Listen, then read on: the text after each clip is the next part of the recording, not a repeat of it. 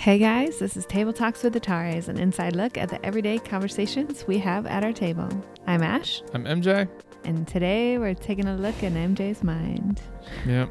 Make sure you have your scrubs on and that your hands are clean because we're about to see a surgical procedure of my heart.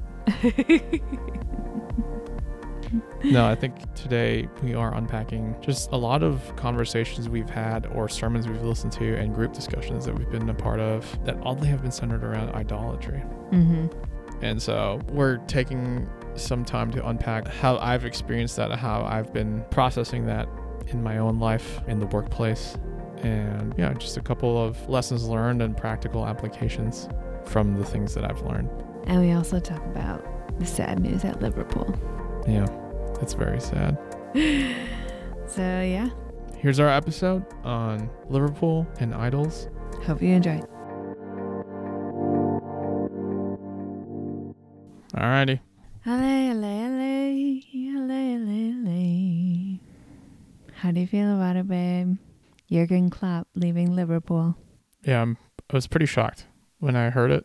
And it's kind of a sad thing because part of the reason I like started following Liverpool was because of him. Yeah. Just his his way of leading the team, the way he's kind of like a no nonsense, no beating around the bush kind of guy. And he I think he had like 2 years left on his contract when he had made the announcement that he's retiring. Mm. So it definitely came as a shock. Mm-hmm. We knew his time was going to come to an end, but not like this and not this soon. Yeah. What are some things that you think sets him apart as a coach? Hmm. I think what he gets out of his players. I've heard somebody say that some coaches just coach around a lot of talent that has been purchased. Mm. So like your Manchester Cities Mm-hmm. of the world where all of this talent that you have has already been developed and you just bought it. Mm-hmm. and you basically have the best players in your team. Whereas with Jurgen Klopp, I think he has the ability to take the constraints within the budget that he has Mm-hmm. and purchase the right players and develop them really well.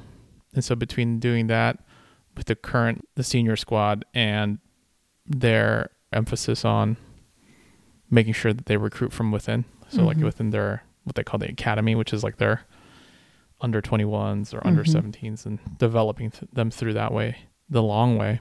It's it's been like a it's kind of like the quote unquote budget way of uh obviously nothing's really budget at those levels with how much those players are being paid, but compared to other teams with how much they're spending, like Chelsea and Man City and all those guys, what stands out with him is he's he has the ability to squeeze out more out of like less that he has available Hmm. and be able to compete at the highest level, Mm-hmm. And- win trophies. So, and I also just I think he he professes to be a Christian. I think that's pretty cool.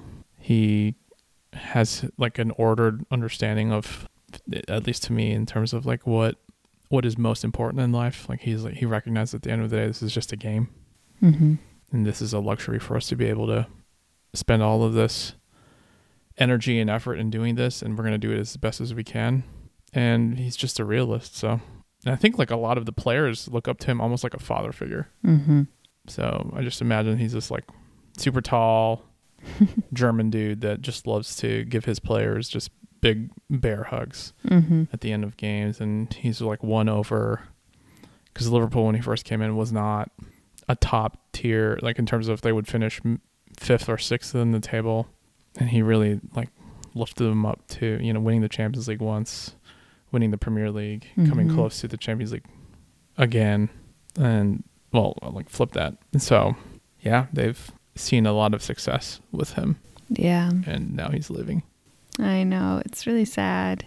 I think I think something that stood out to me about him was how at the end of games he does go out onto the field and he hugs every single player, like Mhm. really, really hugs, like just grabs them, you Mhm. know, and how his ability to foster a sense of team camaraderie. You kind of see that translate into how they do that to each other when they score, or like there's just a sense of team Yeah. amongst the players that I feel like has been very much cultivated by him. And he's just superior in being able to instill a sense of value in his players, like that he values them. Right. And he's no nonsense. Mm-hmm. He never speaks poorly about any of his players in interviews. When people try to like trap or bait him, he is like really quick to shut it down. Right. So, yeah. Yeah, he knows his way around with media in terms of answering journalists' questions. He is very clear with like the identity that they have as a team Mhm. of being like fast paced, creating a lot of chances, having and we won't get into like the, all of the tactics and stuff like that, but there's just something clear that Jurgen has built that he recruits around Yeah. in terms of this system or this, you know, his assistant coach said that their identity is their intensity. Mm-hmm. That's like the thing. Mm-hmm. And so it's been very evident too in just how, again, he's recruiting younger players who can keep up with that. And it's just a system that he develops his players around and being able to implement. He has an awareness like the whole is greater than the sum of its parts. Mm-hmm. So, so it's, yeah, it's sad. And it's also crazy because right now they're at the top of the league. I know. They have four trophies that they can win. And obviously, they're having a lot of success with bringing people up from the academy ranks. And you would think it's like the worst time for you to leave because of all this potential success. But then on the flip side, too, I feel like it's a good motivator for the players to send him off. Yeah. Send him off with all these trophies. So it's going to be interesting to see who's going to take over I know. Yeah. and it'll definitely be an end of an era because, I mean, pretty much for as long as I've started following and supporting and watching games and this and that, Mhm. he has been the I know. he's been the coach. So Yeah, and the fans just love. they'd adore him. yeah, they're gonna put a statue up on him. Oh, they're gonna put a statue Like just his his fist bumps at the end. Yep. Man, there's just I don't know. He's a legend in so many He ways. He really is, and it's crazy because he's not like there's. It's weird. There's a lot of coaches that are just retiring. Mm-hmm. Like- Nick Saban retired. A bunch of NFL player uh, coaches retired. mm-hmm. or are announcing their retirement and or maybe not even retiring but just quitting mm-hmm. um jurgen klopp is you know quitting his thing so Mm-hmm. there's a lot of them but yeah it's a sad day liverpool Mm-hmm. i was listening to a podcast and apparently like there was like a lot of people that were visually upset at liverpool on friday when the announcement was made last week so Yeah. but they've been playing well since so We shall see. We shall see how it ends. Yeah, I think he's just stellar, a stellar example of leadership in for just sure about every way. I would use him as an example in a leadership skill hmm easily because he just gives so many good examples to pull from. So, yeah i agree yeah. Well, this week you wanted us to unpack something for you, babe. And now you're getting all squirrely on me. now we have to actually talk about you. right You didn't think about that part when you said this. Not really. And I think it was just that between really just unpacking how I've been just dealing with work things Mm-hmm. and then the sermons the last two, three weekends have just been like camping out on this. yeah.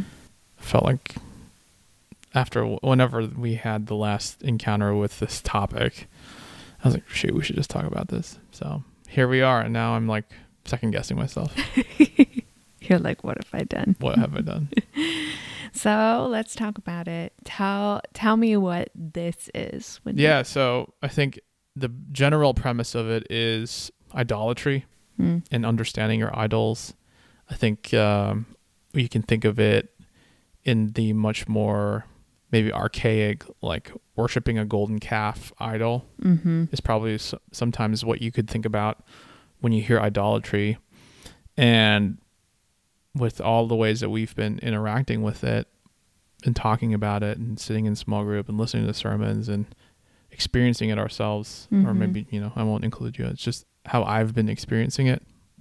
We're recognizing it's taking a much more it's obviously much more subtle than that. Yeah. And so we've been trying to like f- for ourselves identify what are the things that we would say we worship as an idol. Mm-hmm. I think some of that is just to be able to identify what are some smaller things or lesser things that you're trading off for what should be ultimately found in in Christ Mm-hmm. and in, in terms of satisfaction and fulfillment. And sometimes it plays into the very specific longings of our heart that we have as humans that are natural and good and just built in with within us. You know, some people like to call that the the God-sized hole in our hearts. Mm-hmm. But it manifests itself. I think we've talked about this like these three aspects and and I'll need you to help me fill those in in terms Mhm. of Mm-hmm. what those three are. The longings. Yes. Yeah. A sense of being loved, belonging, To be affirmed. and affirmation. Yeah. yeah. And so for me, I thought it was one. And then I think as we talked about it more, it ended up being another one. And I think it was initially that I thought it was more that I felt like I needed a deep sense of belonging. But I wonder now if it's to be affirmed. Mm. And those are almost like so close to each other They are. Yeah. because it's like, hey, you did something well. Mm-hmm. And so you're one of us. Yeah. right? Yep. Or the opposite is you're not doing this well, so you- you're not part of this group. Yep. So for me in, at work, like this is how it played out practically. There's somebody that comes that is interested in working with us, and he's interviewing other firms. And I knew it was like going really well with us. We met in person. We had uh, several conversations. We laid out all of these things we could, you know, and they were very interactive. They started sharing all of their like statements, and all of these things. And it was like so good. And and then towards the end, you know, I, I was like telling him, hey, like there's so much we could do for you. I think we could really be a good fit for making sure that all of these questions that you have or concerns that you have that we're able to help you navigate through them. Like we go through the whole thing. He's like, all right, thanks for like going through all of this with me. This was like several rounds of meetings, like in person. Mm-hmm. I felt really good about it. It was just like so good. There's it seems like there's so much Potential. potential. There's so much just like felt like we worked together really well. So he was like, okay, I'll make a decision over the weekend and I'll get let you know the following week. Following week starts, no word, nothing. Hmm. So I was like, all right, let me just rip off the band aid. You know, is this, are you guys, have you guys made a decision? And then he calls and he says, hey, we came really close to going with you. And obviously, I don't know if he said that just to soften the blow, but I ended up going with somebody that had basically twice as much experience. He's been in the industry twice as long as you have. Mm-hmm. So it's like, oh. and so that that really hit me harder than I realized it did. And I think uh, it was just something that I didn't think would affect me as much as it did. Mm-hmm. And a day or two or three go by, and it was still like, man, it's such a bummer. Like, I'm so, I'm so bummed that this didn't work out because I feel Mhm. like there could have been a lot there. And so I don't know how to introduce this because I don't really know the timeline myself, but Of of like the the coping mechanism. mm. well, well, up up to that point, Yeah. you had been. I could tell that there was something on your mind, like something was bothering you, and Yeah. it. I knew it was kind of you know related to this, but Hmm. a lot of that dialogue for you is inter- internal. For sure. And so it's hard for me to know like when do I when should I try to pull some of Yeah. this out and join the conversation. Yeah, what I didn't notice until after I realized that I was trying to cope with it Mm-hmm. was that it really was a hit on my deep desire to feel like I'm being affirmed and that I belong. Mm-hmm. I think it's more so the affirmation than it is the belonging. the affirmation side being the side where I'm being told that I'm, you know, like the things that you just want to know. Are, am I a good advisor? Mm-hmm. Am I good at what I do at work? Yeah. Am I am I not an idiot? Mm-hmm. And so those are questions that like I really like spiral into second guessing and questioning about myself. Mm-hmm. Maybe sometimes subconsciously. Yeah. And then on the other side too, with those questions that I have, also causes me to question whether or not I belong to where I'm working. Yeah. And that's like such a like much deeper level of what I was consciously experiencing. But it took me realizing that I was running away from confronting that. And, you know, that's the coping mechanism for me is forms of escapism, being detached, not being present, Mm-hmm. um, looking for some relief. And it wasn't until I like realized that that's not where I should be finding the solution, Mm-hmm.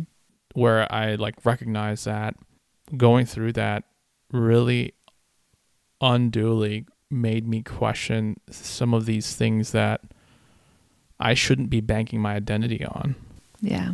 Or I shouldn't be putting it into some like unnecessary weight that like man at the end of the day you're not being like you should not be affirmed because of what you've done Mm-hmm. or what you haven't done like the whole Mhm. premise of the gospel is that you did not a- accomplish it that you weren't able to do it that you deserve no affirmation and yet God's grace was lavished upon you the whole premise of the gospel is that you don't belong and so that's the idol like that's a subtle idol that i can work this out in me and i'm able to be competent and knowledgeable and somebody that likes loves to serve others and is good at serving others like some of those things are like these are good things Mm-hmm.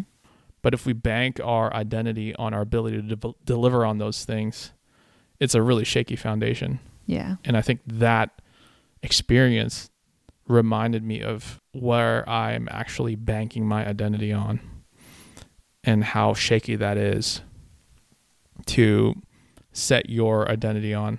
Here, this is what I've accomplished. Mm-hmm. This is how long I've worked in this industry. You know, I'm part of this firm, blah, blah, blah. And it's really much more from a just daily understanding that I am not infallible. Um, I I come with imperfections, yet at the same time I belong to God. There's nothing that can separate me from His love, and like these promises to that are true that we've heard, that we know, that we understand, we believe. We have to like keep retelling ourselves that that's the truth. Mm-hmm. Otherwise, you'll slip into feeling like, oh, okay, I can I can actually accomplish this. I can actually attain it. I actually deserve this. And the whole premise is that you don't and you can't. And that we do these things anyways from the basis of the fact that we have been given these gifts and that we are invited to participate in God's redemptive work of the gospel in these people's finances, in this people's chaos that they're experiencing in their minds because they're so nervous about what retirement looks like. Mm-hmm. You know, that's specifically in my case. So, yeah. Yeah, I think unpacking all of those things plus the experience plus having the sermon series was just what drove me to like having this just like kind of this realization that you know this is this is something that we face every single day that we Mhm. need to be consciously aware of like setting aside i think there's a natural tendency for us to feel like we are in charge of our own we're in control of our own destiny i think for us the ability for us to feel like we are in control with not only the plethora of choices that we have in our day to day, but also just because it's so easy for us to think that, you know, I woke up this morning, I prepared for this meeting, I did all the hard work, can lull you into believing that you're the one who's in control. Yeah. And so, yeah, I think being aware that that's not actually the truth helps you actually do a better job and not let those things disproportionately bother you when things don't work out Mm-hmm. in a way that you would want it to work out. Relying on the end of the day that, you know, the Lord's still in control. He's still good. He still provides. And, you know, we are just supposed to trust in his timing, his provision, whether good or bad, that, you know, he is still sovereign. Yeah. So I have two questions for you then. Yeah. So, how does one go about the process of identifying what your idols are? And kind Yeah. of tagged along with that, what was it that helped you connect that you were maybe idolizing competence in that moment? Because that's the really what led to you saying, you know, let's talk about this was when you came to me after kind of this whole experience of going through the work stuff and then we listened to the sermon stuff and then we talked about it in group and Yeah. we're trying to I, you know having this discussion about idols and you kind of started piecing things together um, so how were you able to get to that point to identify that that that was an idol and then once you identify that what do you do with it like how does Yeah. one shift Mm-hmm. make that shift from idolizing competence to not or you know whatever it is Yeah. I think it's probably taking the time to identify why I feel the way that I do mm. and why I'm doing what I'm doing. And so, in terms of just going into a research mode and doing anything else than what I'm supposed to be doing to Mm. provide relief, mm-hmm. or like not going to the end of how I felt about that situation. I think for me, I have a tendency to just be like, oh, that felt like something. And then not really press into like what that actually was mm. and just trying to get away from it. yeah So, you know, what I felt was something maybe, I don't know. And that's about it. Like, that's it. That's- and then you do something else. yeah Meanwhile, like that emotion doesn't, that feeling doesn't go away. yeah and that's particularly dominant probably in a in an upbringing or in a culture where bad feelings are bad. You don't talk about them. Yeah. You don't bring them to your conscience. You don't actually examine it. And it takes examining what it is that you're in my case what is the emotion that you're running away from. Yeah.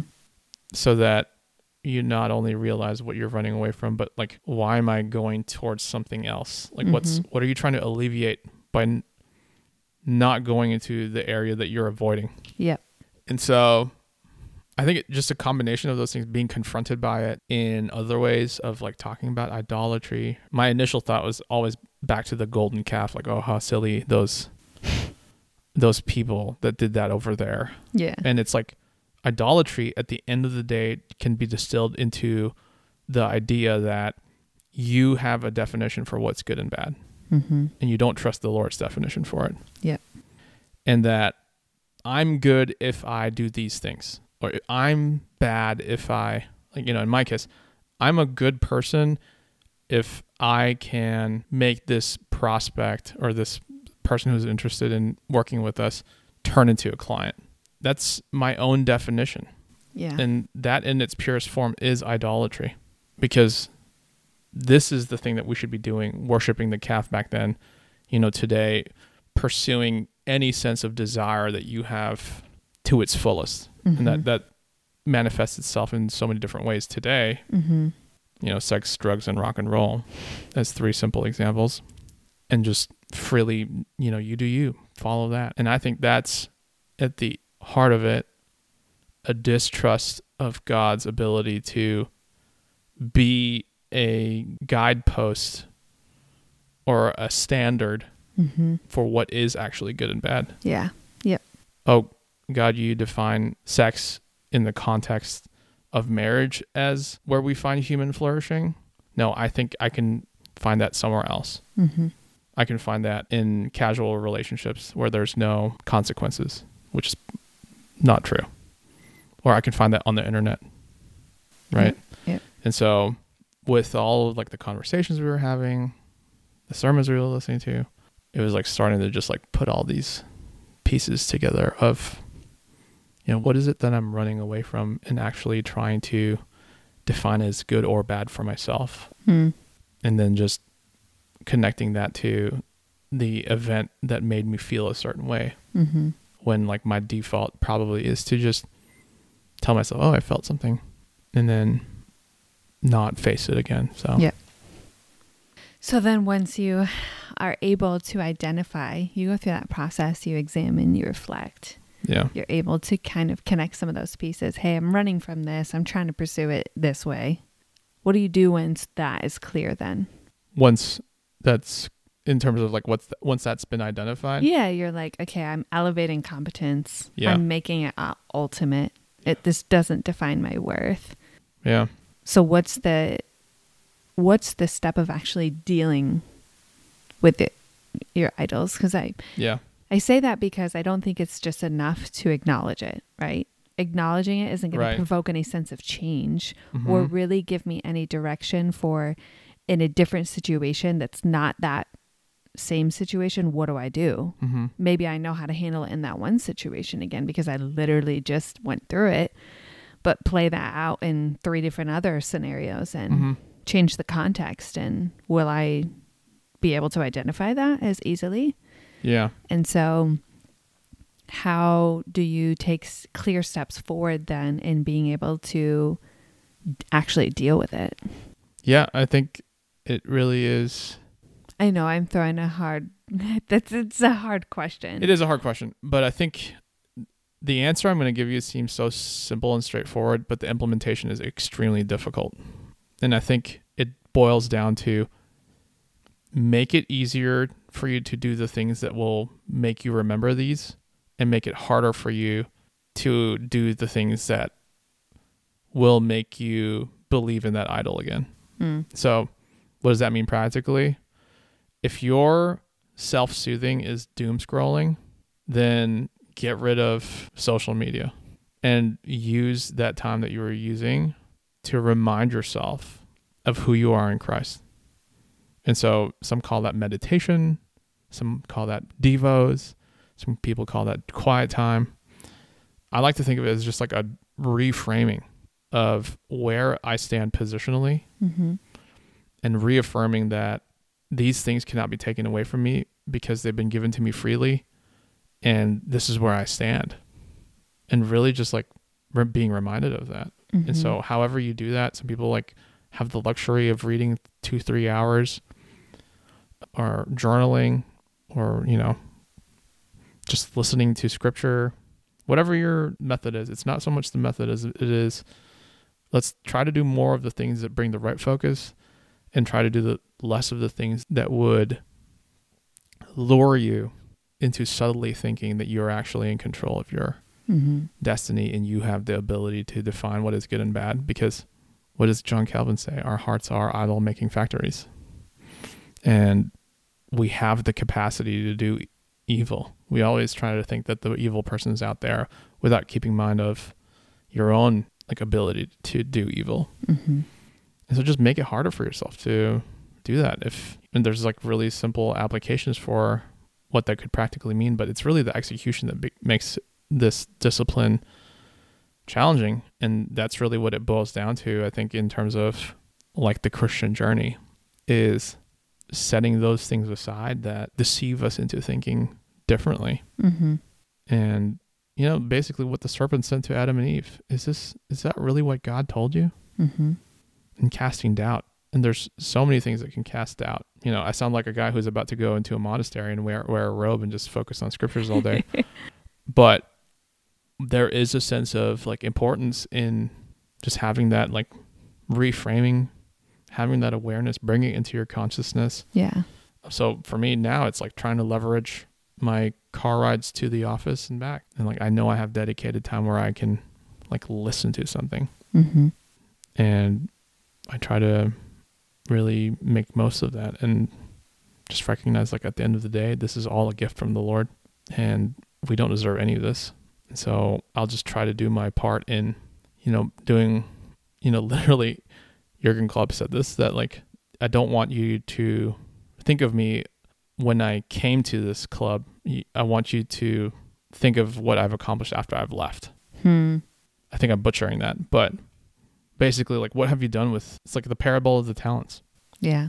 and so that's that's really what we are trying to do, or at least what I'm trying to do, is doing whatever. Like we've been put placed in this city, we've been placed in our jobs we've been placed with these children and what are we cultivating with the opportunities that we've been given and really doing just everything we can to make it just one degree better a little bit better better than we found it so that's where i'm at well hey guys thanks for listening to this episode of table talks with the tares We'd love to hear from you. And if there's something you'd specifically like for us to talk about, visit honest underscore dot com slash table talks to let us know. And if this episode was helpful to you, be sure to subscribe and to also share it with a friend. We really appreciate your support. All music is from the OG MJ Tare. Join us next time for another conversation at our table.